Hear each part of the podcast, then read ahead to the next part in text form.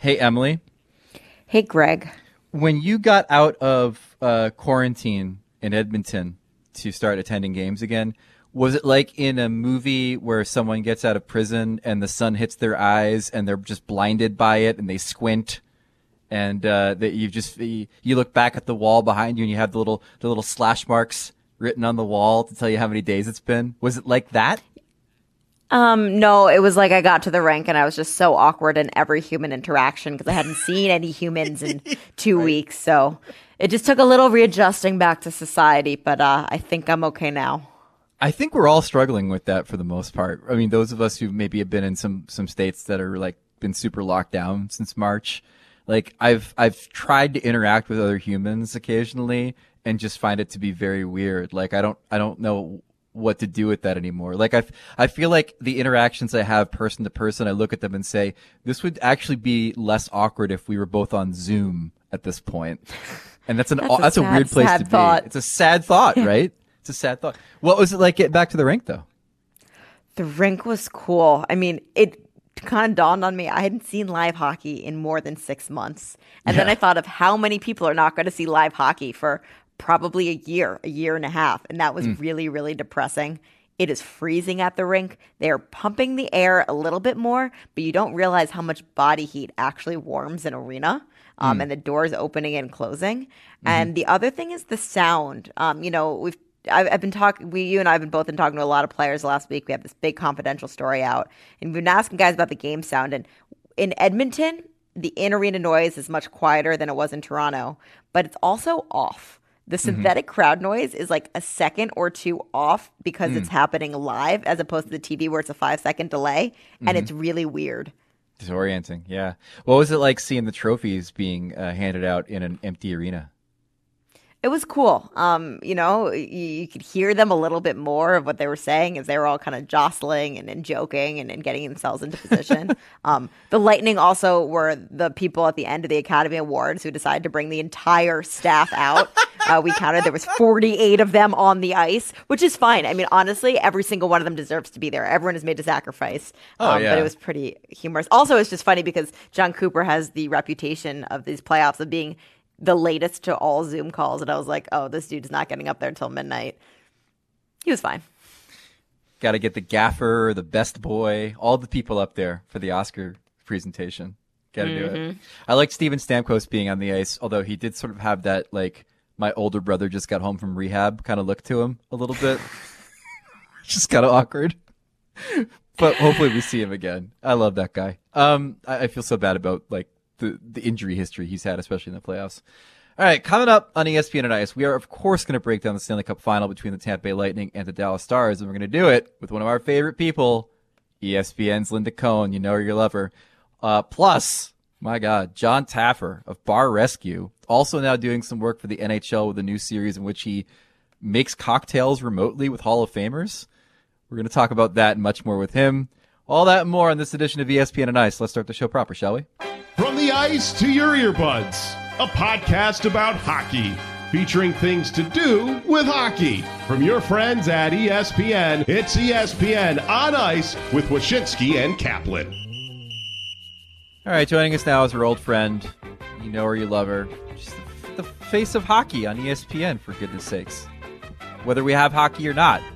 It's Linda Cohn. Well, we and, always have it in our mind, you know, eh, you know, type of thing. We believe we still own it, and that's good, and that's how you have to live your life. And thanks for having me, Greg and Emily. No, no problem. We ha- always have it in, in, in some little corners, you know, like you go on Plus and there's Quest for the Cup, and there's obviously in the crease. Uh, they've got the old games. There's going to be a Gretzky thing there's I gonna, saw that's happening. Yeah. The Gretzky thing's amazing. It's the detail show that Peyton Manning has been doing where he's breaking down his old games um, and it's on ESPN Plus. Look nice. at good company uh, talk we've got right now. Love it.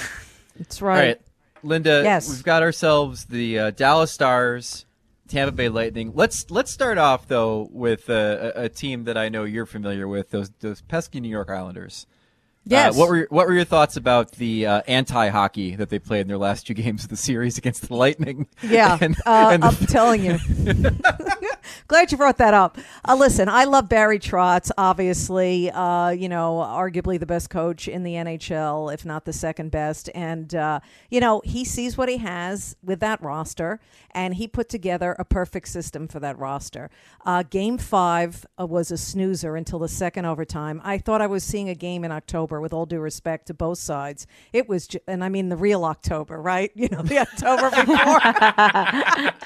okay. It was just like, what am I watching? I mean, can anyone get a shot on goal? And again, the Lightning were just as at fault in game five, but then game six, they picked it up definitely, obviously, both teams, and especially the Lightning with Brayden Point. But getting back to the Islander question, still a tremendous run. I mean, absolutely. I didn't think it was going to happen. Uh, you know, uh, I you know I did pick, if I recall, the Lightning to win in six because I knew after the last series the Islanders were for real, and I love some of the individual performances that we saw that even Islander fans were shocked about. Uh, first and foremost, Semyon Varlamov, and 2nd a guy like Brock Nelson. I mean, you knew guys like Matty Barzal and Beauvillier, and those guys would show up, um, you know, in some respects, but to have that kind of career type of memories that those two put together uh, were really great. So Islanders uh, have a lot to build on moving on, and of course they got the greatest coach, you know Barry Trotz, so he'll find Yeah. a way.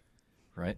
The wild thing about Semyon Varlamov is he had the best postseason he's ever had in his career. He signed under contract, and next year he's got to go fight for his job with some rookie.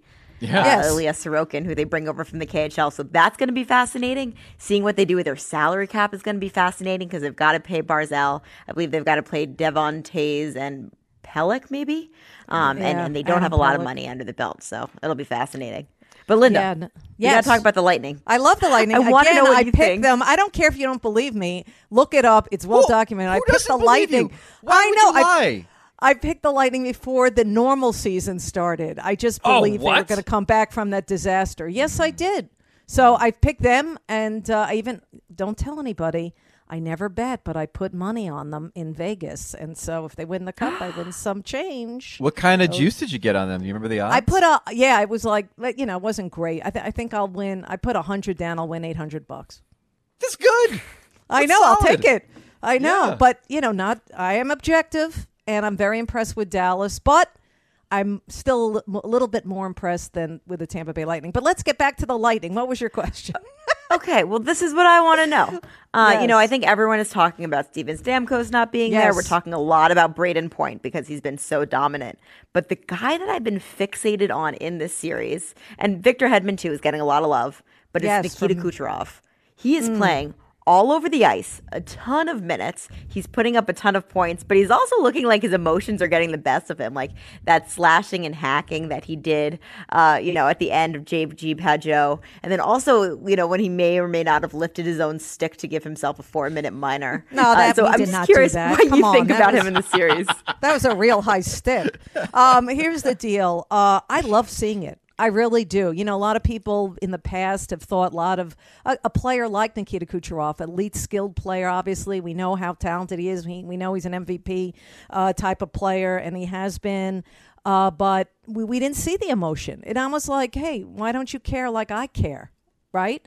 And so, boy, I think it's refreshing to see him with his head down on the bench, huffing and puffing. It's refreshing to see him marked up a bit. It's refreshing to see him all bought in and carrying the load. And like you said, doing it all, Emily, uh, filling in as best he can the void left by the captain, Steven Stamkos. So I think that's a rippling effect throughout this team. But you mentioned Victor Hedman. That's my Conn Smythe pick. Uh, yeah. This guy is pulling a Brian Leetch, and you knew I'd get the Rangers in here. um, he is pulling Love a Brian. Leach. Uh, remember '94 when Brian Leetch won the Conn Smythe.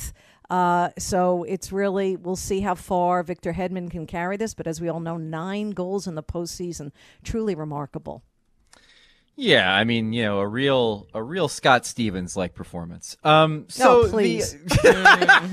With, without taking people's heads off, yes, you're right.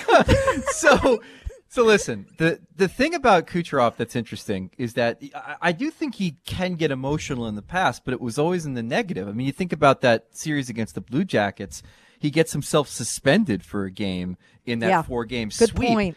Good so point. I think it's kind He of learned. keeping he learned, right. And, and and that's my point. I think the thing about this Lightning team that I find really interesting is the and, and this is probably why you picked them to win the cup before the season. The Yep. education, the process, the overcoming the mistakes of the past to become the team they are now. And they've done it in a couple ways. One, they're no longer putting themselves in situations where they're going to be all stressed out and, and, and face adversity. So, you know, you win the five overtime game against Columbus. You don't go to a game seven against the Islanders. Like they're doing Yeah. the things that you need to do to not put yourself in these precarious situations where you're going to melt down. The other thing they did though is they addressed what was deficient last year against Columbus, which is you need certain guys in your lineup that are going to be able to create their own offense through you know going into the corners and mucking it up and getting a, a dirty goal. You need guys like pat maroon. They're going to stand in front of the goalie's face and block out the sun. You know you need uh, guys like kevin shattenkirk that are that are veteran hands that can play in your lineup and do a lot of different things. They they addressed all of these things in such a brilliantly uh, efficient way because they're already spending a ton of money on this team um, that I think all of those little changes are the reason they're here now in this final. And they got a lot of hungry players too, right? You know, Yeah. you mentioned Kevin Shattenkirk, who's been cast aside by several teams, obviously before winning the cup. I mean, it's just been, you know, two of his teams went on to win the cup. You know, St. Louis and Washington, right? Right. So you know, and you got a Ryan McDonagh, former Rangers captain, who came close, obviously going to final, losing to the Kings. So you got you got hungry guys. I love a Zach Bogosian. I love this kind of mm-hmm. guy. Mm-hmm. You know, really adding depth to that back line, um, helping you know helping out in so many ways. But and adding the we see it. How many Stanley Cup champions have we seen in our lifetime that have added key players, players like you just described, Greg, at mm-hmm. the trading deadline or in the previous offseason, realizing the void that they needed, and then those teams going on to win the cup. We've seen it several times, multiple times. So I think one of the things that's not talked about enough about this series, and you know, I'm 12 hours into knowing the matchup. Maybe it has been talked about, but it's going to be a big and heavy matchup. Like the Dallas Stars are a team that surprised a lot of people by how big and heavy they were playing. And I'm just curious in general what you think of the Stars because I think there was a lot of people who were saying, oh, if the Stars play the Islanders, that's going to set hockey back 20 years. But I don't know if the Stars are necessarily boring. I look at them as a very adaptable team this summer under Rick Bowness. They've showed they can play a bunch of different ways. Like, what Stars team do you think is going to show up in the Stanley Cup final? Let me tell you, the win over Vegas surprised me because I also picked the Golden Knights to go to the Cup final, but they were Thatcher mm-hmm. Demko'd and they never got out of it, right? I mean, they just were like, oh my God, we cannot score. We can put 5,000 shots on net and hit 5 million posts, but uh, we're not going to win games. And I think it got into their head, and credit to Anton Khudobin, who picked up where Demko left off in the Vancouver series. But getting back to Dallas, I was so impre- impressed with games four, especially game four. It was game four against Vegas when I really realized, wow. Uh, when I saw Tyler Seguin blocking a shot with less than two minutes to go in regulation, I'm like, this this team could win it all. And so, really, that was the moment. I think it was the Tyler Seguin block shot moment when I realized that this team can win it all because they're not like the Islanders. They have, um, with all due respect to the Islanders, they're going to need some more create some more offense. Um, Dallas has that offense. They have opportunistic players. They have veterans who can put the puck in the net. You know, the the Radulovs, the Benns. We know the names. You know, the Kivirantas. You know, uh, those kind of things. Um, and that is the difference. That is why it won't be a snooze fest. That is why we're not going to see Dallas turn into the Islanders against Tampa Bay in the Stanley Cup final. This is going to be very difficult. And even though I picked the Lightning to win in seven, um, I would have picked them. You know, I was going to pick them early, like before I, Dallas impressed me. I thought Tampa was going to win in six. And I'm like, oh, you know what? I still think Tampa's going to win, but I'm not as confident as I was before because of what I've seen from the Stars so far. And I would not be surprised if they end up winning the cup. I really wouldn't be. And they're good enough to do it. I have a theory on on who wins the cup each year. Okay. I think it's. I've always said this that it's the team that has the best storyline for the commemorative DVD or Blu-ray that comes out about the team. So Okay. like, so like the Blues win because it's their do they still cup. have those, by the way? Do they still uh, have the I- it's probably it's probably like digital download now on okay, Amazon okay. or whatever. Just double checking. Just So like the Blues win the cup with the Gloria thing, and it's their first cup ever. The Capitals win the cup; it's their first cup ever, and Ovechkin wins, and the whole thing. You know, you go back in other years. There's these little quirky stories on why teams win when they win, And I'm struggling on this one because I feel like both teams have a little magic to them. You know, the Lightning get kicked in the teeth last year. Uh, they've been trying to chase this cup under Jon Cooper for you know several years. They they end up winning every elimination game in overtime, and Yes. they win a five overtime game, and they're doing it without Stamkos. Like there's a lot of sort of like little storylines on their side of the equation. But I mean, you look at Dallas, right? You're talking interim coach who's 65 years old, oldest coach in the league. Uh, you're, you're talking about uh, you know this team doing the things that they've done in the playoffs and winning these these these uh, these dramatic games and you know pulling upsets left and right. And then the thing that's really kind of pushing me over the edge on Dallas, even though I didn't pick them, but I'm, I'm, I might regret it. the we're not going home thing. This Yes. rallying cry where they give the player the like hubcap on a chain with the Dallas Stars logo on. it. I don't know what the hell it is, but they give the guy the thing. And then they all skate, we're not going home. And I'm like, oh, that's like Gloria. That's like, that's like the thing that you look back on. And then, you know, 20 years from now, when Tyler Seguin's got a beer belly and he's going up to the microphone at the team reunion when they won the cup and he's like, we're not going home. And the whole crowd cheers. Like Yeah. that's the thing that you remember from a championship team, and it makes it, it gives me pause to think that maybe the Stars are the team with a little bit of magic on their side, even though I picked the Lightning in six. Rick Bowness reminds me of the whole Craig Berube thing, right? Guy replaced in mid-season. Uh, you know, uh, different reasons for Jim Montgomery compared to Mike Yeo, but uh, still, the guy come wasn't there at the beginning and rides the wave, and the team's bu- team buys in. The other thing is the Anton Khudobin story. I mean, we would all would have thought Ben Bishop would have been the guy, but he's been a disaster. Whether it's been hurt or when he get get, you know, I have a feeling he was even hurt when he got blown out in there. I just don't think he's always getting hurt. Great guy, but he's always getting hurt. So the you know Anton Khudobin story is great. You know, played in every league in our in our on earth not in our country not in canada on earth okay? And you know there he is like um everyone they all love him. They play hard for him because he's a character. He's like the old school goalies you know? Back in my day the Gilles Gratton with a lion mask you know like just nutty crazy goalie stuff you know now he's not going to do a belly slide var- like Varlamov which was ill advised but good video but you know he is just fun and they play well for him. You know people have used the uh, comparison right to a Tim Thomas who you know I don't I, I don't buy that as much. I just you know I just think Khudobin is so much more well liked by his teammates and so that's another great storyline but definitely there are enough to go around. Well, we we also have to find out if he has a bunker too. That's really the thing about. in Idaho All right, listen, we got to This is we should talk about this in, in in the big picture real quick. yes This is the first Sun Belt final.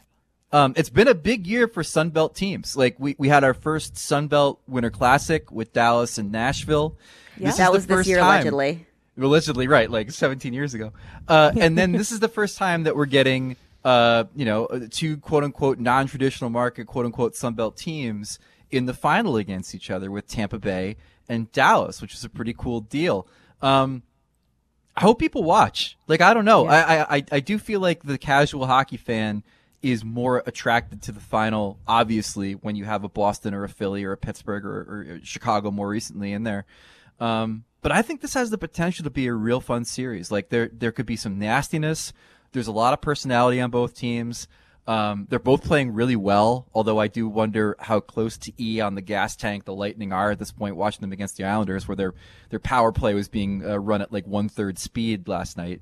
But like I think this final has the potential to be a real good one, uh, provided that uh, both teams are playing up to their potential. What do you think, Linda? When you said Yeah. I hope people Yeah. watch, yeah the one thing I get worried about there is that the ratings are going to be low and everyone's going to say, oh, it's because it was the Lightning and Stars. And Right. it's like, no, it's because every sport on earth is playing right now and it's hard to get some real estate. You Right, know, exactly. that is so true. Um, there's so many things I want to go to. Maybe I'll take the last one first. Emily, you're so right because I know these last two games, uh, Tampa and the Islanders, you know, it, it, they weren't as compelling. If last night was compelling, but the, the game five was not. And it's just when you go up against these other sports, you lose. There's just it's just a reality. I mean, it's uh, you know me, you, Emma. We're all all hockey fans are going to watch this, but it's going to take social media to get people. I sit literally thinking I was so happy the thing went into overtime. Believe it or not, because I'm like, all right. The Browns at that point looked like they were running away with it. Of course, they didn't. They barely beat the Bengals. But I was already in my mind thinking, can they get more viewers via social media? People saying, "Oh, we're on to overtime. Maybe people will mm-hmm. turn over," you know, mm. type of thing. So that's number one. And then Greg, um, you know, maybe it's just because we're diehards and, and we cover the sport, but I don't look at it that way. I didn't even think about that. Isn't that something? I think that's a victory. I didn't even think about, oh wow, this is the first Sun Belt Stanley Cup final Yeah. because you know, and and that's what I'm hoping fans do. I'm not saying that you're not right regarding original six in the Stanley Cup final, the Chicago's, the New York's, the big markets. Um, you know, New York Rangers. Sorry, not New York Islanders, but you know what I'm saying.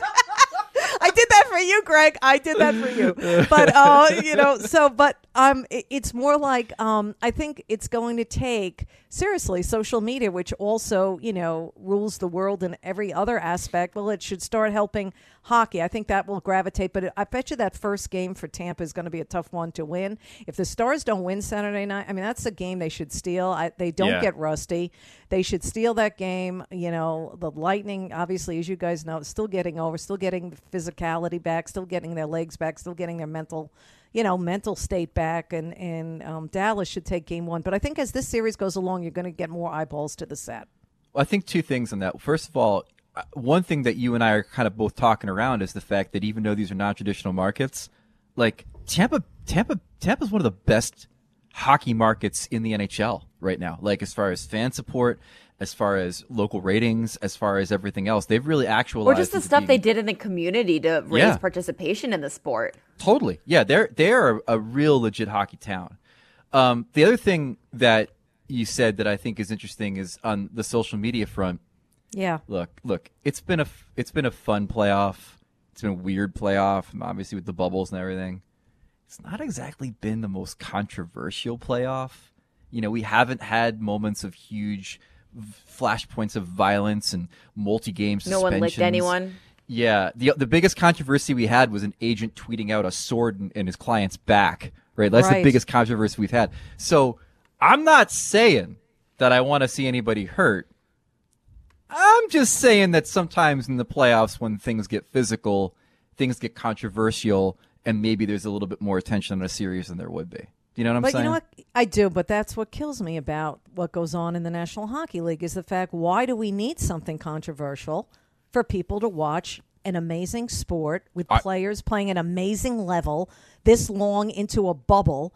I Mm-hmm. mean, it's ridiculous. So every time, and I and I, there's a lot to what you said, Greg, but it's still I frown upon it when that Right. happens. When the only time mainstream sports talk shows are talking about hockey is when there's something controversial. That's true. I mean, like, think of the times that the, the NHL has ever appeared on the, the Today Show. In my lifetime, it was like the Bertuzzi hit.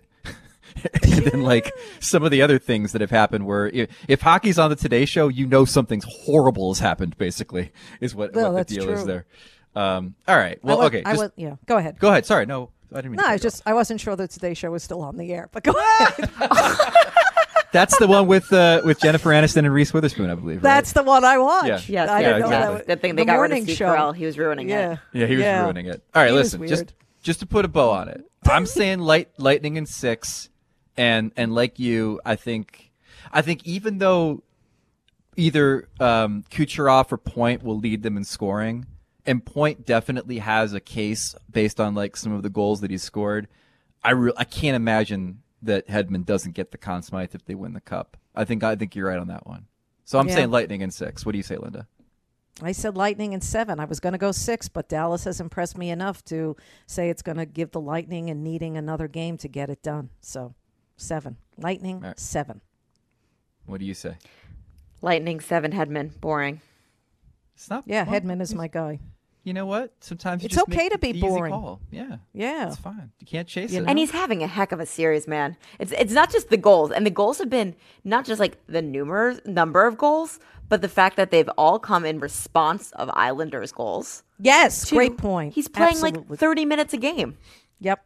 Absolutely fantastic point. It's that's how it is. That's why I compare the Jamie Benn thing. Jamie Benn has always led the oh, like let's get them back in the game. You know, they're down one nothing. Jamie Benn scores, or Jamie Benn puts them up Yep. one nothing. You know, that's why to me, um, you know, Jamie Benn has lit a fire for them, And it's just, and then how about that moment? Was it last night or the game before when, uh, who was it on the Lightning that didn't pass Victor Hedman the puck and he was wide open? And he, I think it was Eddie Olczyk pointing it out that he had a look of like, what? You didn't pass me the puck? I had an open shot. You know, so that he is really, you know, locked in. Like, Li- let's Linda. do this. Yeah. 2000, 2009 draft. You're the Islanders. You have a chance to do it all over again. Do you take Hedman over Tavares? Oh yeah. Oh, uh, yeah. yeah. I will. I. You know what? It. Yes. If I had to do it all over again, but if I was there at that time, you know, you have to go with JT. And you know, here's all these Islander fans. Okay, you know, ripping Uh-oh. Tavares. Yeah. I. You know. Uh, could they have used the John Tavares during this postseason? The answer is yes. There, I mean, uh, can we? They needed, they needed their own Brayden Point. They needed their own. They don't have that. The Islanders need someone like that, uh, a creator, a, a, a spark. So it's just an offensive. I think I it don't know could if be they're Barzal eventually. Yeah, he. It was a learning experience. He had a tough game last night, as you know, like those like three turnovers late were a disaster. Um, he just looked. Uh, it, he's going to learn from it, and you're right. Maybe it will be him, but they could still use somebody else to help him out. I bet you there'll be, like you mentioned, several changes on that team um, Yeah. with Lou and Barry there. You know they're going to make it happen with into the new building too. You know you that's the thing. I mean with the new building, you really you know wouldn't it be great to get like uh, a stud added to this roster to open up that new building. you trying to Who's say that out there, Greg? people don't want to fill Belmont for one nothing games? Is that what you're trying to say? Yes, that's what I'm trying to say. I Mm, that's a mean, fair you know, it's a great building, but uh wonder who's out there. So who's out there? Who, who could they make? Come on, you. Who could they get? guys- I don't know. Yeah, yeah. It all well, you got to remember, it all depends on what their internal cap is, because now we're in this weird That's place right. of like financials. Also, Lou Lamoriello. I'll say this about Lou: he's Your never guy. shy to. He he he remains my guy. I mean, I know. I mean, and, and, and maybe, Unconditional love. ma- maybe even more, love, I s- get maybe it. even more so because like the Devils have gone through, t- are now in like their second rebuild since he left. Yeah, But like, yeah. I think I think he's never shied away from from uh, bringing on big name veteran Yeah. talent to augment a lineup. So I'm interested to see what they do. I, I And think by veteran, you mean he's going to get every 35 and older player in the league. right, get- precisely. He's getting I- Parise back. Is that his big move? Yeah, that'll be his big move is getting Parise back. But like, I, I I agree with the sentiment that um, even though the Islanders have the makings of one of those Florida Panthers-y kind of fluky teams that trap their way to the conference final or the Cup final. Yeah. Like I think the ages of some of their key players and what they have in the system tell you that they're they're this isn't the last we'll, we'll hear of them. I think. Yeah. Hey, you know what? Um, a topic I don't know if you guys have been talking about, but I am very intrigued by in the off season uh, the goalie sweepstakes. All the goalies that are out there, some that could be traded. Uh, Marc Andre Fleury. Mm-hmm. Um, what's going to happen with Lundqvist? Is he going to retire, or is he I saw going, you, know? retweet that thing that Yeah. uh, that foreign language interview that uh, that somebody did saying that Hank kind of said goodbye to Yeah. the Rangers. do you think he I don't know retires if it's do you, necess- do you think he retires or do you think he, he comes back and plays somewhere else? Yeah, I made the comparison, and Emily, you can chime in a sec. I, I made the comparison of like, is he going to pull an Eli and say, "That's it, I only want to play for this mm-hmm. franchise," and just walk away? The writing is on the wall. I want, I have something left, but I'm still going to walk away. Or is it going to be a Tom Brady, you know, and and say, "I'll show you, I'm going somewhere else." Uh, the only difference is they have combined to win eight championships, and Henrik Lundqvist has zero. Um, so I, I don't know because let's face it, what team? What team would consider at his age Henrik Lundqvist to be a number one? And and why do you go be a number two? And what play thirty games tops, thirty five maybe? I'll Um, tell you why I- you um, do it, Linda. Yes, tell me, Emily. Because you saw the Stanley Cup tournament in 2020 and you realized if Michael Hutchinson can start mm. in the second round, Yeah. so can I. Mm. Yeah, I love it, Emily. And so I've always rooted. I've been saying this for the past three years. Henrik Lundqvist should have left, gone to another team, and try to mm. win a cup. There are teams that could use a Henrik Lundqvist to add depth to the goaltending, and now we have two goalies. You know, it's not mm-hmm. like the old days with the number one. You know, unless you're unless you're Pete DeBoer and the Golden Knights, who just said Robin Lehner, we're rolling with Robin Lehner. And I Yeah. love Robin Lehner, but I'm sorry, uh, he did not make a big save down the stretch. I'm sorry. I- Maybe I think know? they keep. I think they keep Fleury. I think they work. Out, they figure it out. do. To keep Fleury. I do. um, because of, of how compressed the season's going to be, and it's it's sort of nonsensical to try to like, you know, why why go out and, and get an unproven commodity when you know that you have two good goalies in a season like this. Um, Also, there that might not said, be any takers for him because Yeah, it a is lot of such money. a saturated market. Right. Yeah. And, but that said, like, man, I'd love the place I'd love to see him is Carolina. Like, I would love to see Oh, Fleury they need- play for, they- for Carolina. yes. That'd be amazing. I think he'd be Oh. perfect for that team. That's a Um, great point. I got a question for you because when I was thinking Oh. about the Lundqvist thing, it's the same thing like with Fleury. Mm-hmm. You know, uh, we know Matt Murray is probably not going to stay with Pittsburgh. Mm-hmm. correct? All right. So you have now. You think? I mean, uh, maybe No, they're I shopping don't him know. heavily. He's gone. Yeah. So I mean, Tristan Jarry, are they going to really go with him? Because that's what I was thinking. That would be so cool for Lundqvist. Um, I'm not saying Fleury would go back, but a Lundqvist to play with his arch rival Sidney Crosby and help them win a cup and play, you know, uh, Do you back think together. The, the the blood is that bad between Fleury and the Penguins because they chose Murray that he wouldn't go back. He'd go I mean. Fleury would always take the high road. That's a very sure. good point. And you know, and you know, like you know, Sid's walking into the office. Ah, you know, I would really love, uh, you know, getting Flower back here. and, uh, I love Sid. know. Don't make fun of him. um, so, um, I love that because the red carpet would be out for Fleury. Um, you're right. Sid would be all about it, and that would probably be more than Vegas and sticking around and watching Robin Lehner get the bulk. To st- you know to s- go back to Pittsburgh and see Tristan Jarry get the bulk, I think Fleury would be fine with that. I mean, I just it's a different animal. I'd love to see it. I don't want you know I want those two to whether it's Lundqvist or Fleury. I just really want those two to find the right home. Oh. I hate to see those two hanging out on a bench, you know, trying to be supportive. And Fleury was just that. My goodness, patting everyone on the back every time. You know, he's just a great human. indeed. All right. That was a goalie love. That was a goalie love segment. Sorry, I had You- to bring well, that's why we up. have you. We know that you have such affinity for goaltenders, and, and that's why we need. And it's going to be a fascinating uh, couple of months for end you. on a nice, warm and fuzzy note. Precisely, precisely. Thank Linda, you, Em. y- you're the best. Where where can people find all your stuff these days? Okay, so um, that's a great question. Um, always hosting. uh, I'm, I'm usually always hosting in the crease on ESPN Plus with Barry Melrose, and we'll continue to do so all through the Stanley Cup Final with the back-to-back games. I don't know what's going on with that, Emily. Back-to-back games in a Stanley Cup Final. What is with They that? want everyone Whoa. to get home as soon as possible. I thought NBC wanted a Saturday night game. I thought that another one. I thought that was the That and they have to do Hockey Night in Canada. It's actually more of a Sportsnet CBC thing. Okay, good. All right, we got that out of the way. And um, also, um, I host um, uh, the Weekend Playbook radio show on Sirius XM Channel 82, 11 to 3 p.m. Eastern Time on Saturday and 11 to 1 Eastern Time on Sunday. And Sports Center eventually. And just like, can't do that. I'm trying to figure out how to do Sports Center from my home. As I told you at the beginning of this, I don't like leaving the apartment. So. uh, getting back in a studio is it, it, I'll get there, but um, yeah. So I think that's a bunch of stuff right there. And follow me on Twitter at Linda Cohn. Do it. Thanks, Linda. You're the best. Thanks for having me, guys. All right, the great Linda Cohn giving us all her knowledge. A couple more little housekeeping things before we uh, get to Jon Taffer. Are, are we going to have a referendum on puck over the glass penalties now, Emily? Like it, we've seen it in the Islanders series. Obviously, the Dallas series ends when Zach Whitecloud puts the puck over the glass, power play in overtime. Um, there's always been sort of a thought of this should be a penalty that has a bit more discretion for the referees. Do you think these are the? Is it going to be like we need to see the hand pass thing before we make the hand pass rule kind of deal like we saw last year, or do you think this is a rule that will be untouched despite some of these instances? Ooh, untouched in the time of coronavirus be nice.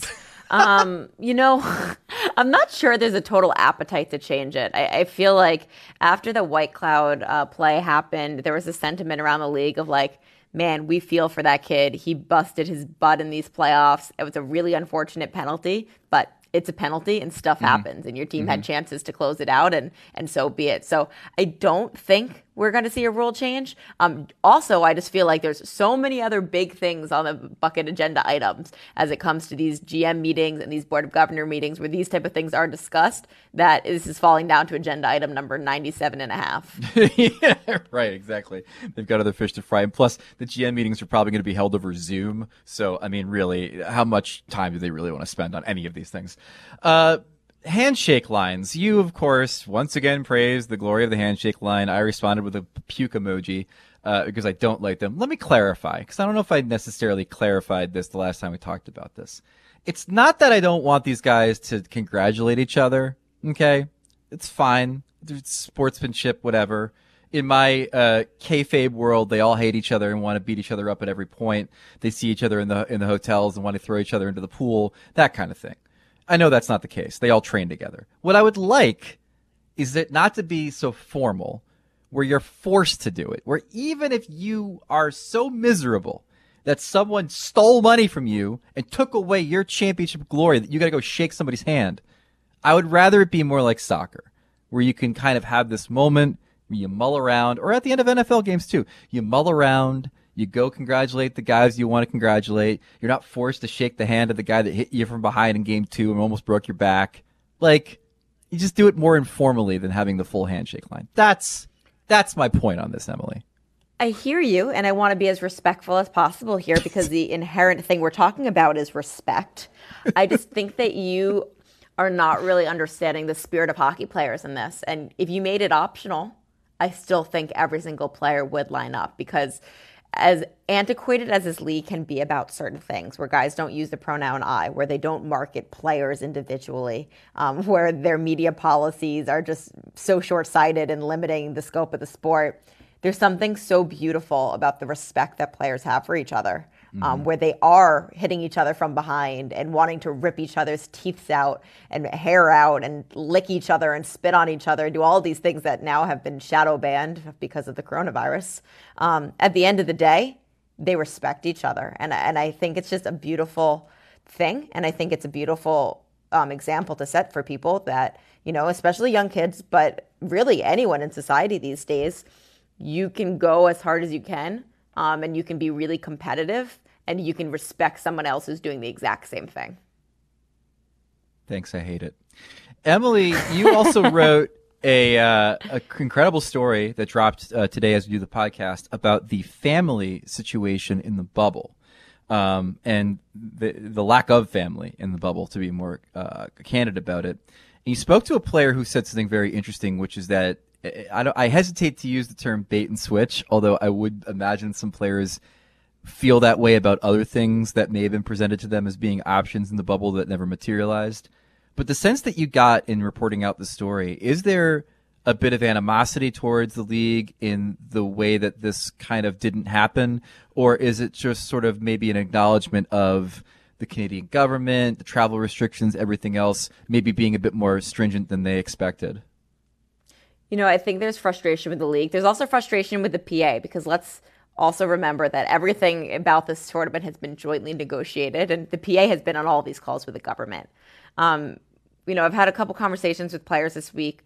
One guy and I said, you know, it kind of feels like moving the goalpost. He's like, that's exactly it. That's what happened. It just felt like we were told this, then we get there, and they said, okay, well, this is the situation. We're like, well, that's not what we were told originally. And then a week later, we were told something else and something else. And it was just a lack of transparency. And mm-hmm. they're like, it's fine if this can't happen to uh, for us. Just be upfront about it. And, and I think just a little bit of a lack of communication has guys really frustrated.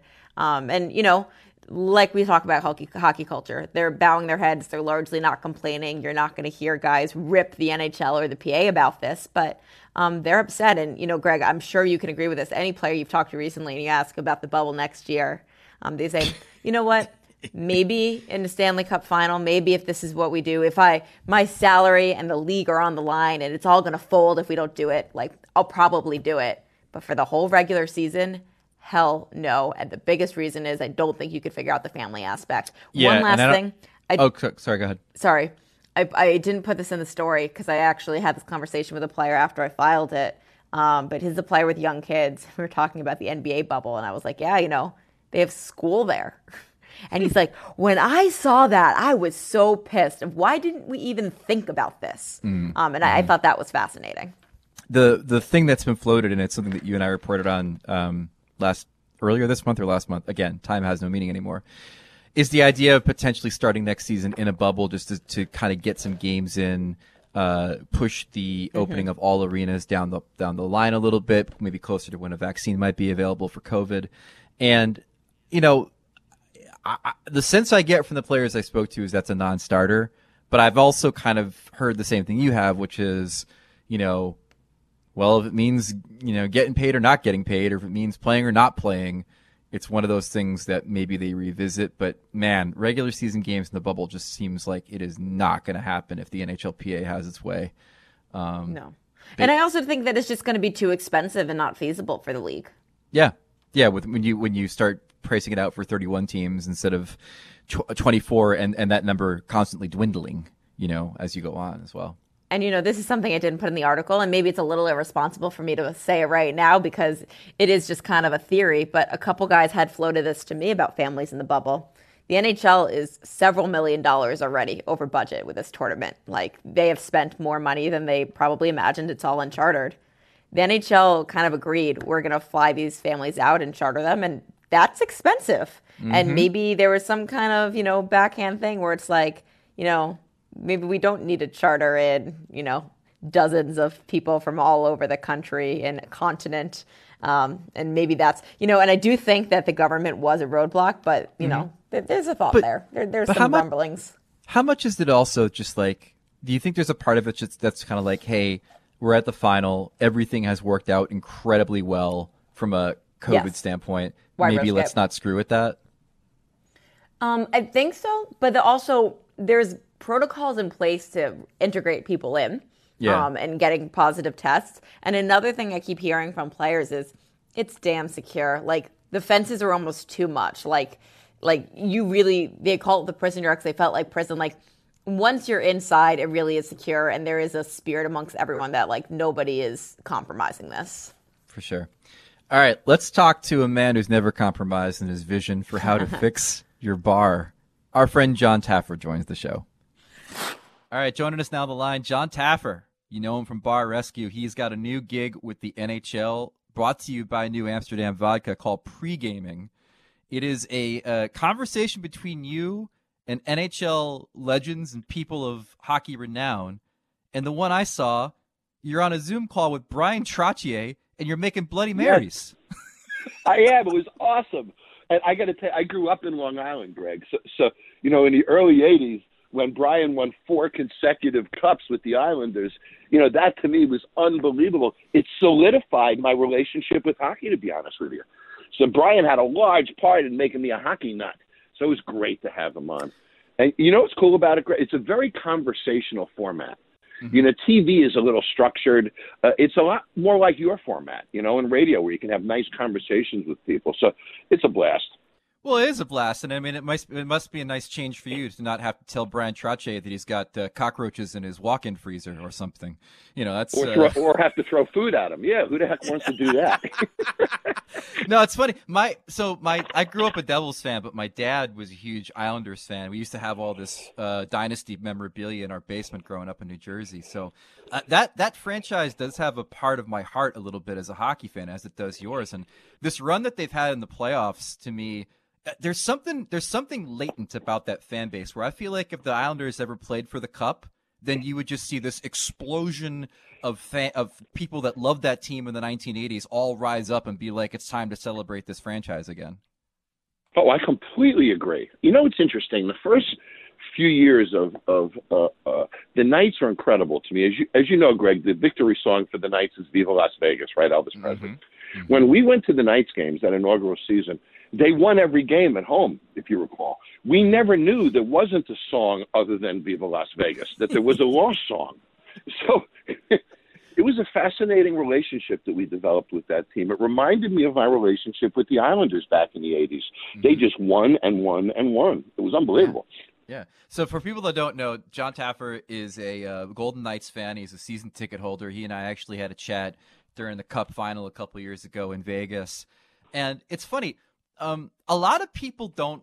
When Vegas fans say that they've been through a lot, there's always a sneering about it. You know, like you're only a three year old franchise, but the Knights have packed in a lot of pain in, in three years, losing in the Cup final, what happened with San Jose last year. If things maybe go awry this postseason, that's another ounce of of of, uh, of pain and anguish. Not necessarily, they're not Leafs fans. Like they're not they're not they're not decades long uh, uh, of pain and anguish here. But there's it's not all been uh, champagne and roses for the Golden Knights in these three years.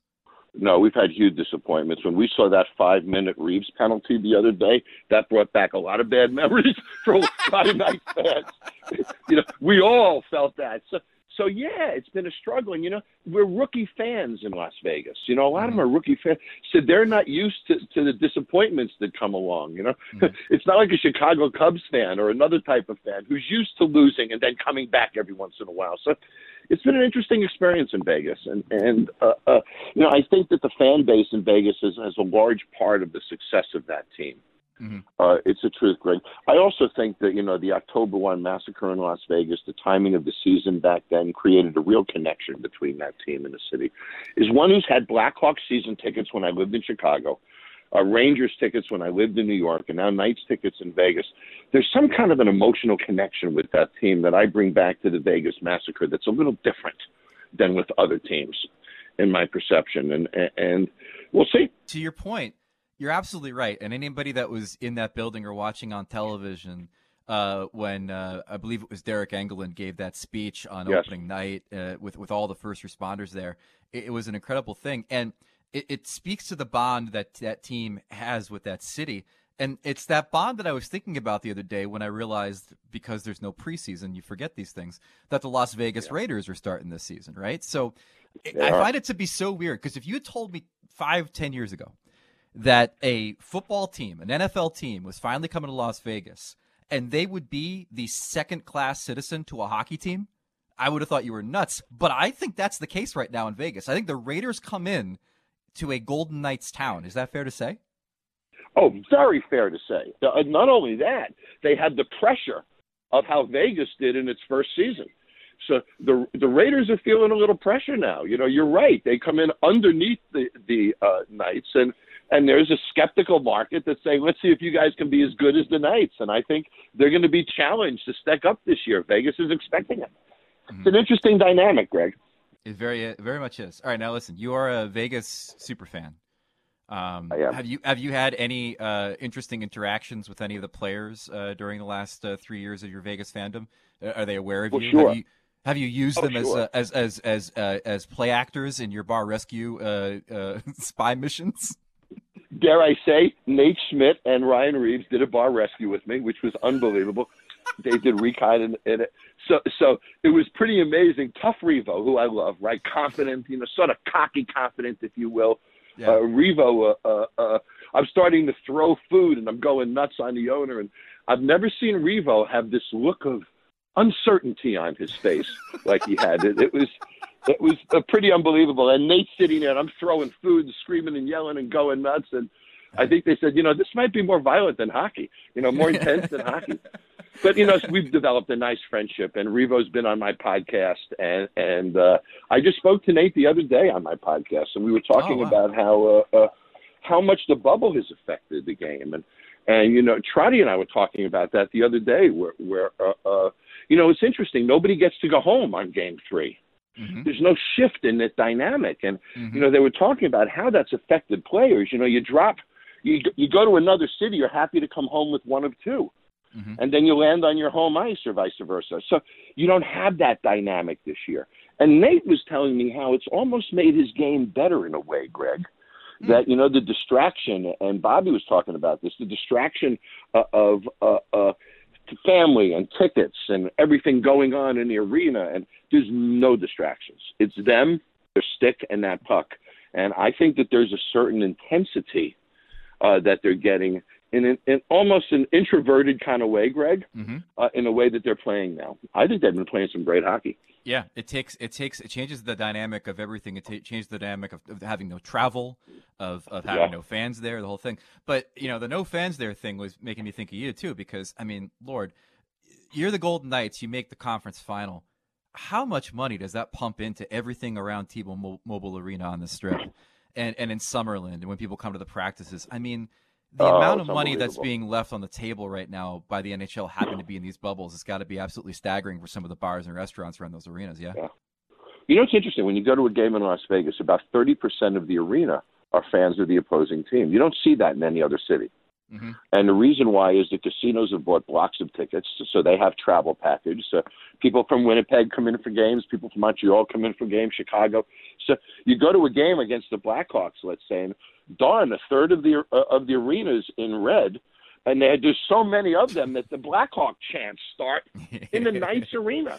Yeah. But it's an interesting dynamic. You don't see that in many other arenas where that presence of the opposing team is there, but it creates a certain excitement. But Greg, that's a lot of room nights. That's a lot of yeah. hotel rooms. That's a lot yeah. of drops in slot machines, and yeah. you know, because uh, Vegas proved that hockey worked with regard to tourism. Mm-hmm. Not only that it worked in a market like ours, that people would fly in from another city to see a hockey game and enjoy that city while they were there.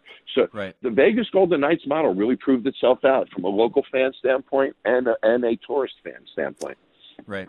Uh, there's obviously a lot of uncertainty for bars and restaurants around the U.S. Um, every everywhere has been affected. Some cities more than others. Yeah. You yeah. you are uh, putting stakes down though. You are starting a your own franchise, Taffer's Tavern. And I have it on good authority that you think it could be one of the safest restaurants in the world as we all try to maneuver our way back from COVID. It is. It's, it's actually an interesting story, Greg. About two years ago, I realized, uh, I'll call it right before the pandemic, uh, the restaurant industry couldn't find any labor. Right, unemployment was so low we couldn't find employees. So the casual restaurant model didn't work. You couldn't get enough people to fill your kitchen. So I said, I'm going to create the restaurant of the future. So about a year and a half ago, I started working to create the kitchen of the future with robotics and hmm. computerized cooking systems and cooking with light and ultraviolets and looking at the greatest technologies. And I put this together, put the franchise in place. We sold a bunch of franchises, and COVID happened. And then we realized, wow, we have the cleanest, safest kitchen in the world. We have less surface area. There's no contact with food at all. So we realized, wow, we have the safest. So we created the Taffer Safe Dining System, which comes right down to the way employees enter the back door of the restaurant, uniform changes, sanitation processes, food handling processes, and we're really excited. So we open uh, uh, in about three and a half weeks here in Atlanta, in Alpharetta, wow. Georgia. And, you know, we're really bullish, and the restaurant industry needs a little excitement right now. And, Greg, you know, it's interesting. The restaurant industry is really suffering, as we both know, big time. Mm-hmm. But you know, the minute we get a vaccine, the next thing people are going to do is go out to dinner. So I'm the kind of guy who says there's boomtown coming. I mm-hmm. think in March hockey arenas start to really fill up again and the energy comes back because we'll have our vaccine around January. So let's figure 60 days to cycle through. We're back in the arena. You know, I think we're back to dinner. So I'm very bullish right now mm-hmm. on on where we're at, and I think that, that come March, that we will be back in the arena and we will be back in restaurants and bars. But so I think we're coming out the other side of this soon. As an expert on this, though, it does sound like you know, despite the fact that every every restaurant uh, and, and bar in the in the country and in the world, in some cases, is trying to and, and, arenas are the same way. They're trying to find a way to sell people on the idea that you can come back and that it's going to be all right and that we, there, there's yeah. protocols in place. But it sounds like you think that the the ultimate solution will eventually be when a vaccine is available, where where the majority of people will feel comfortable coming back. Would that be accurate to say? Well, in a sense, Greg, but I've done a lot of news uh, stories and, and uh, uh, from my house these past few months. And I predicted, and it turned out to be true. A third of the population came out right away. Those are young people, people that are fearless, don't fear, fear the virus at all. They're out right now. Mm-hmm. The second third of the population is the reserved third. They might be guys like like you, Greg. You want to wait and see. If it mm-hmm. looks safe, right? People wearing masks and systems. If it looks safe, then maybe you'll start to come out a little. Mm-hmm. Then there's the third third. That's the certain third, I call them. They're the ones they're not going anywhere until there's a mm-hmm. vaccine. They're a little older. They have a little more disposable income too. But, you know, so we're going to see these thirds happen. The first third is out now. Mm-hmm. The second third is starting to come. Post vaccine, we'll see the third third. Fact of the matter is, though, from a hockey standpoint in the arena, as you know, Greg, hockey is not a cheap sport to go to as a fan. Correct. So having having fans with disposable income is very important to us uh, uh, as hockey people. So so we're not going to see that infusion of cash back until the third third comes out, which will be around February or March. Very, very. Those good. are my predictions. I like those predictions. I think you, I think you're. We, we just did a story, me and Emily, the other day about the predictions that some of the team presidents are making, and I think it's kind of in line with what you're looking at. Start. You might have to open up a little empty, but then as you get Yeah. into the season, you, you can get some people back. All right, you, you've got you've got a lot going on. You've got the Taffer's mixology, which is you've got these these uh, these cocktail mixes. That's the one you use to make the Bloody Mary with Brian Trottier. Uh, yeah, and we I'm, also I'm have happy. our seltzer line. You have a seltzer line too. What is that? Yeah, we do. So we have a seltzer line, seven flavors, Taffer's Craft carbonated cocktails. They're in, I believe, now 19 states across the country. Mhm. Available in Walmart as well, and so are the mixers. So that we have that going on, and then we have Taffer's Tavern going on as well, and, Right. and a, a new book that's coming out soon. So I've been a busy guy during this lockup. Apparently. Well, let me ask you. My last question is about Taffer's Tavern because here's the thing. Okay. my, my my two favorite my three favorite things about bar rescue are when you uh, uh you find out how bad it is when you're sitting in the van and you find out how Yep. bad it is and then i like when you yell at people obviously we all do and then my my third favorite thing is when you do the rebranding of the bar um you know obviously everyone knows the the citizen kane of bar rescue episodes is when you rebranded the pirate bar as a corporate bar. Uh but uh, uh but there have been others. How much pressure was there on you to name your restaurant knowing that part of your gig is telling people how bad their name the name of the restaurants are? That's funny. You know, when I did my market research for Taffer, uh, I was, you know, do I put my name as it? Is it Taffer's, you know, Ace Bar? Is it is it Taffer's Bar? So I did a whole bunch of market research. You know, you have to separate yourself from the brand, Greg. There's Right. you, the individual, and then there's you, the brand, and they're different things. You know, they they have different uh, approaches, and, and you position them differently and such. So, yeah, I put my name on it, but that puts a lot of pressure when your name is on that sign, you better not screw up, Greg. Right? It's Mhm. got to be right. It, it affects Mhm. everything else that you do. So I'm really proud of it. The food is awesome. I mean, I can't wait to see you there, buddy. But the food is awesome, and and uh, I'm pretty excited about it. But make no mistake, that pressure's on me. Very cool. Good stuff. All right. Jon Taffer, the show is pre-gaming. You can you can find it on I imagine all of the NHL's social networks. It's presented by New Amsterdam that definitely knows its way around a hockey sponsorship. Uh, Brian Trottier amongst the guests. It's good stuff. I enjoyed uh, watching the stuff I watched from it, and uh, good to hear from you again, man. I hope the Knights go on a nice long run uh, and, and bring it home this time. Uh, well, I mean, let's. Uh, I had them in the final against the Lightning. I had the Lightning winning, but if they make it there, uh, who cares? Either one of those teams is deser- deserved champion. So Yeah, I hope they, yeah. they do they they, Well- they do you good. That's great, buddy. Well, if they make it to the cup, let's have let's get let's get together again, have another talk. Love it. All right, Jon. Thank you so much, man. You too, buddy. Take care. Our thanks to Jon Taffer. As you know, Emily, the inventor of the butt funnel at uh, bars, in which you funnel people together through a small opening to other parts of the bar. I don't know if the butt funnel can still exist in a COVID world, but you can't take that away from the man. He invented the butt funnel. Um, reader mail, a couple of uh, folks chiming in with questions for us. Louis Martinez wants to know on a scale of 1 to 10, how excited are you to see the Dallas Stars in the final? I'll put it at a at a 7. I am concerned about the defensive front that they put up against Vegas, maybe repeating a little bit of what we saw in the Lightning Islander series. In full disclosure, I also picked the Knights to win, and a Knights Lightning final would have been real exciting too. But I'm very excited to. I I find a lot of things about this Dallas team endearing, and so I would say it's about a seven for me on that scale. You know, Ah, man, I feel like we're agreeing too much lately, but I'm kind of at a seven too. And mm-hmm. honestly, my reasoning is this is a team that hasn't been here in a while. They've been Yeah. good for a while and always on the cusp.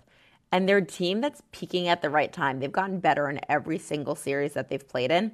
And I'd much rather have that than a team like the Islanders. And look, I have so much respect for the Islanders, but the way they played that five and six, like I don't want to see that team keep playing. They've run out of gas. Boring. Mickey Doft wants to know who is the gritty veteran from Dallas or Tampa that you most want to see hoist the Stanley Cup? Ooh, uh, I mean, I've got an answer. yeah, go ahead. For Tampa, it's Zach Bogosian because Yeah. he's had an incredible career. Um, you know, a number three overall pick didn't really work out, but this season alone, I know this happened this year. He was in Buffalo. They wanted to get rid of him. He asked for a trade. They couldn't find him a trade. He didn't report to the minors. We thought he was out of the league, and then for him to go and be a top pairing defenseman and earn this. And I talked to him for that family story, and just an overall really good dude. So that's my guy. I think the the real answer is Joe Pavelski, uh, just Mm, because of the the time answer. he put in with the Sharks and their failures, and and then you know obviously they don't want to give him the, the, the term that he's looking for, so he goes to Dallas, and, and to win there would be incredible.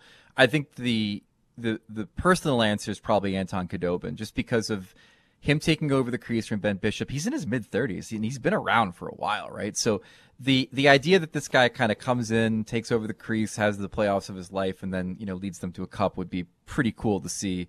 Well, also just to see the Russian exuberance as he lifts the cup over his head as well. The chicken wings and beer, bring it. Indeed. Uh, Finner wants to know how long would Emily have to stay in Edmonton to develop the Toronto hatred complex? Do you hate Toronto, having spent enough time in Edmonton already? Are you uh, brainwashed? Um, I've only been free for like 48 hours, maybe a little more. So I think give it like 10 days, yeah. and I'll be uh then, yeah, then you'll just 10 you know lo- loathe the big Toronto media, center of the hockey universe stuff. yeah. Yeah, why do why do people go? Whoa, go to TSN. All they do is talk about the Leafs. Uh, Jamie Ling wants to know where and when will Gerard Gallant coach again? We'll talk about uh, the Capitals' job in a second. He obviously was up for it.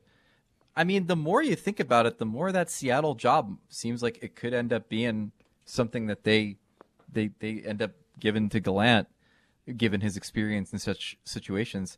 I, I mean, I'm very wary of that. I don't. I think it's very difficult to capture lightning in a bottle. Um, but there is something to be said for the experience that he has in dealing with this extraordinarily unique situation. What about you? The thing with Seattle's, I've been told they have authority to hire whenever they want to, um, Mm-hmm. like from ownership. And so whenever they feel like their candidate's about to get hired by someone else, they'll swoop in. I still think that they're going to go with someone outside the box just because of the way that organization does. They kind of get Right. off by being different. Um, for Gallant, I see him, you know, I don't know what the season's going to look like, but if it was a typical season, I see him as that first guy hired in November when one of the teams that you expect to be really good struggles and, and he can just come in and be a quick fix. So I don't know who that team is, but that, that's the situation I see. I still wonder whether he ends he would have ended up in Dallas were it not for what Bowness has done this postseason. I think that's a real unanswerable I'm question. in a. This is another little topic, but uh, we haven't really talked about the fact that the Dallas owner is in the hospitality business and doesn't really have much money these days. And look, Bowness if he wants to should be the coach there next year. And Jim Nill has pretty much said he's earned it. What Yeah. if he gets into a bit of a contract dispute? What if they don't pay him a market price? Or if they win, what if he goes out on top? Could, I, I listen. I think if he wins, he should go out on top. But um, that's a good point too. And uh, we, yeah, we haven't talked about the fact that like what a what a what a Twilight Zone episode, right? Like you finally your investment in this team, and and Tom Gaglardi has spent a good amount of money on this team through the years. Finally Yes. pays off. You make the cup final, and there isn't a single soul in your building giving you ticket revenue in the playoffs. That is that is a just a just kick in the stomach if you're that guy. On top of the money you're losing in the hospitality industry. I feel really bad for him actually. Um all right, now it's time for our favorite segment of the week. Phil Kessel loves hot dogs. No, he does not love to eat hot dogs. Our weekly look at sad hyperbole and strained narratives of the hockey media.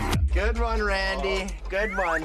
It's Phil Kessel loves hot dogs, the place where we talk about the uh, foibles and mistakes in the hockey media. We've talked about Mark Spector in this spot before. Um, in particular, the way that he frames his questions with hour-long preambles, but that's fine. To each his own. Everybody's got a different style. I do want to bring up though his questions recently to Joel Kiviranta of the Dallas Stars, because the preface for these questions, and you can see the look on Jamie Benn's face when he asks them. The preface for these questions seems to always come back to, Yoel, you know, uh, back in Finland, uh, no one knows you. You know, no one's ever heard of you. Uh, you're, you're just, it's almost as if you've been living underground in a sewer, uh, your entire life. And, uh, and now people might, might know your name. They might be aware that you exist.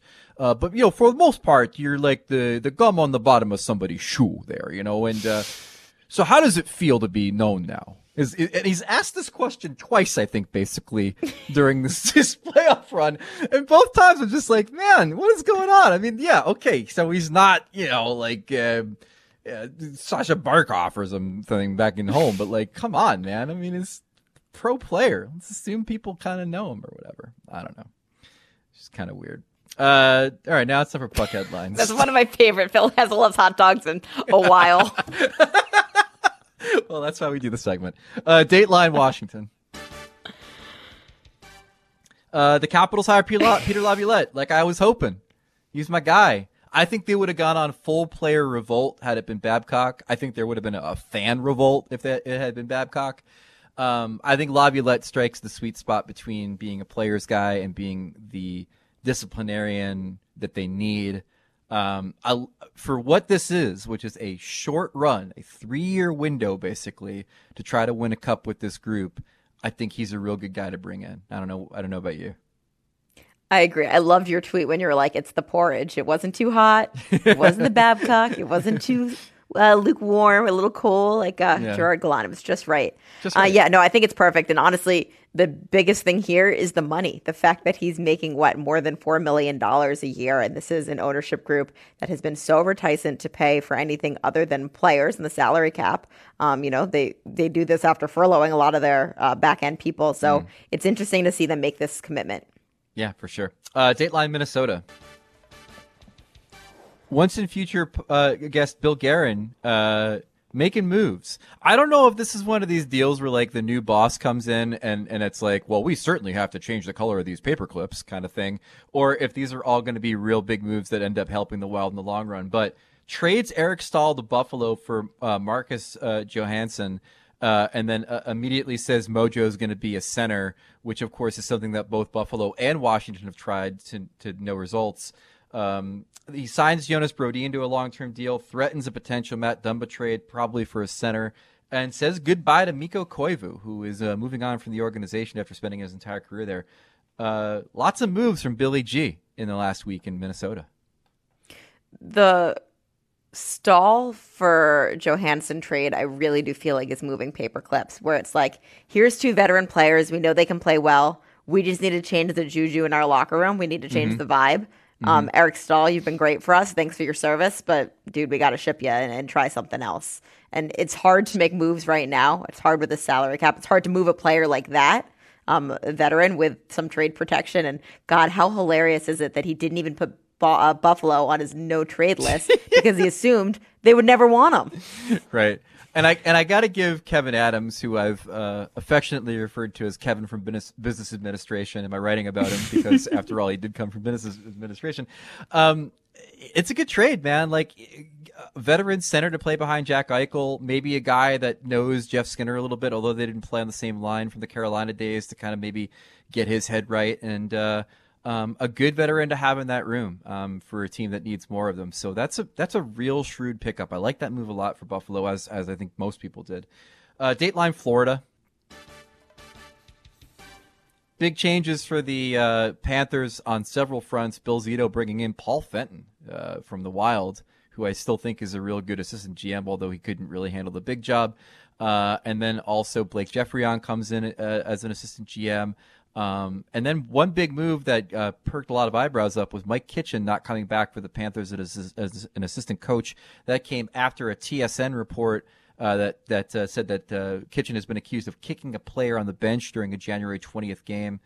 Um, timeline on this is real interesting because January 20th is just over a month after the NHL basically said they had a no tolerance policy for coaching abuse, uh, and yet he you know finished out the season. So I, I wonder what the ultimate story behind that situation is. If the team, apparently, and they did, knew about it in January.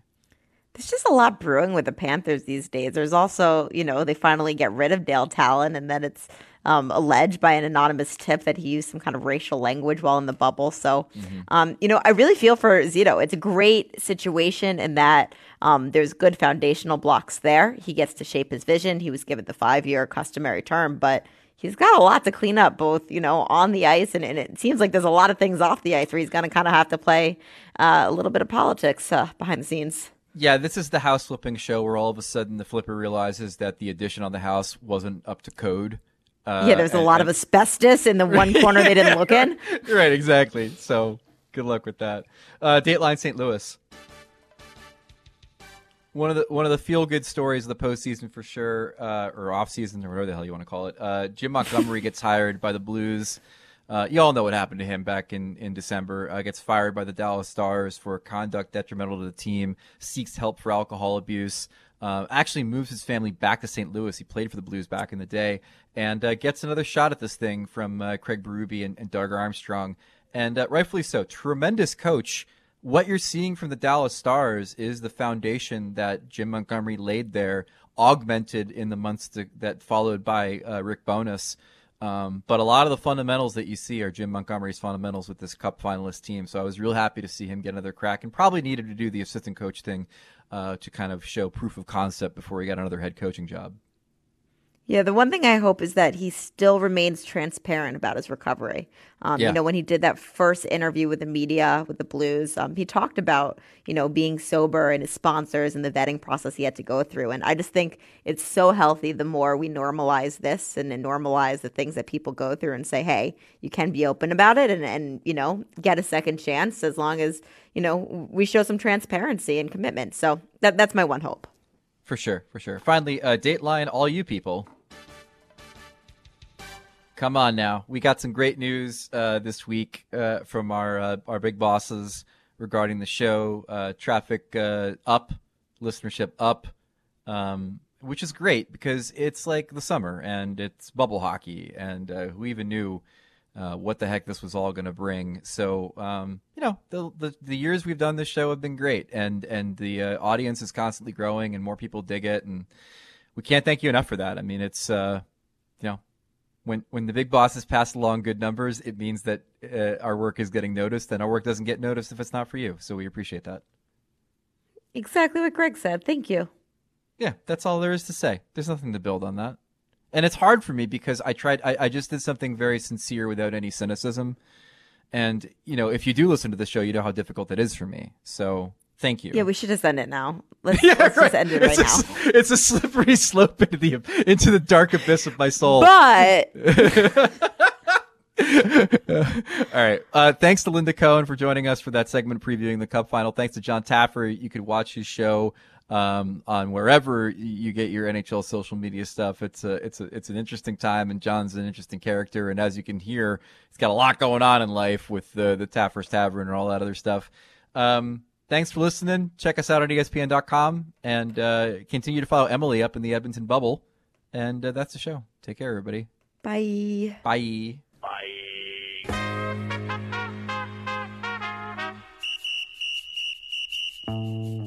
This has been ESPN on Ice with Wyshynski and Kaplan. Subscribe to the show in the ESPN app or Apple Podcasts.